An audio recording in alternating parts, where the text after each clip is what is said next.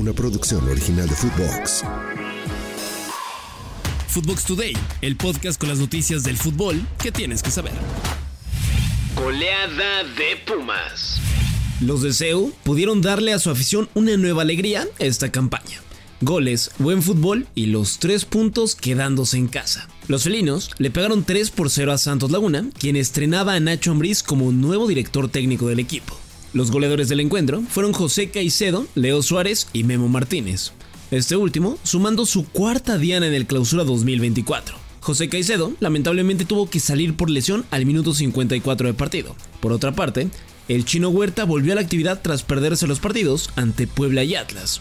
El delantero mexicano tuvo un impacto inmediato al asistir a Leo Suárez en el tercer tanto. Acá palabras de Gustavo Lema, técnico de Pumas, tras un nuevo triunfo. Porque es lo que habíamos hablado, esto tiene que ver con, una, como hablamos al principio de, temporada, con una idea de club, con una idea está trazado muy, muy clarito el camino y estamos todos en el mismo barco. Entonces, esto es una continuidad eh, y, bueno, lo que pretendemos es seguir creciendo y, después ver. Las cuentas eh, se harán al final, como siempre, así que estamos muy, muy contentos, pero sabemos que esto no, no llegamos ni a la mitad del camino, así que...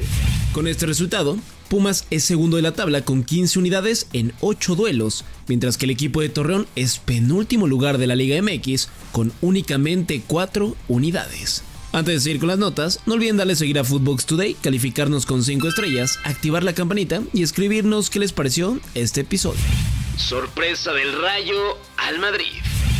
Por segunda ocasión en la presente campaña, Real Madrid no pudo derrotar a Rayo Vallecano y se dejó dos puntos en Vallecas al empatar 1 a 1 en la jornada 25 de la Liga Española.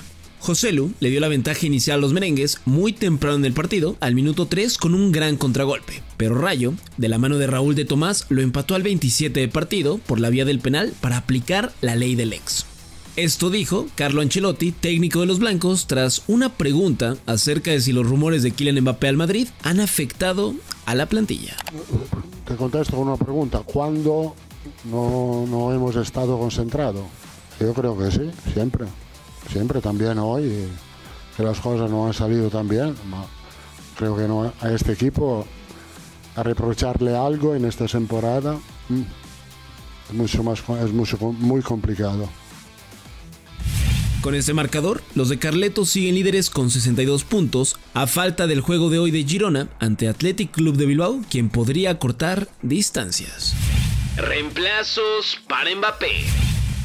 Es casi un hecho que el francés Kylian Mbappé abandonará el cuadro de PSG este próximo mes de julio tras comunicarle al club que no hará válida su opción de extender su contrato por un año más. Ante esta situación, el mandamás Nasser Al-Khelaifi y la directiva del equipo ya tendrían pensado un par de sustitutos para tomar el lugar de Donatello. Reportes desde el viejo continente señalan que los parisinos están interesados en los servicios de Víctor Osimhen a pesar de que no recibirán nada por la salida de Mbappé el hecho de dejar de pagar su alta ficha salarial significaría un monto considerable para concretar un fichaje top.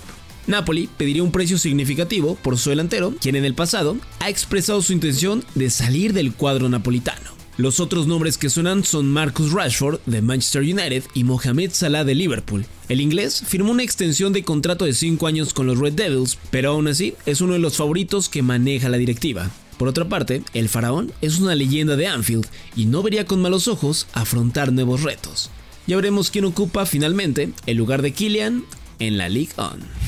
Resultados en corto. Antes de despedir el podcast, van los resultados más importantes del día. En la Premier League, Manchester United derrotó 2 a 1 a Luton Town.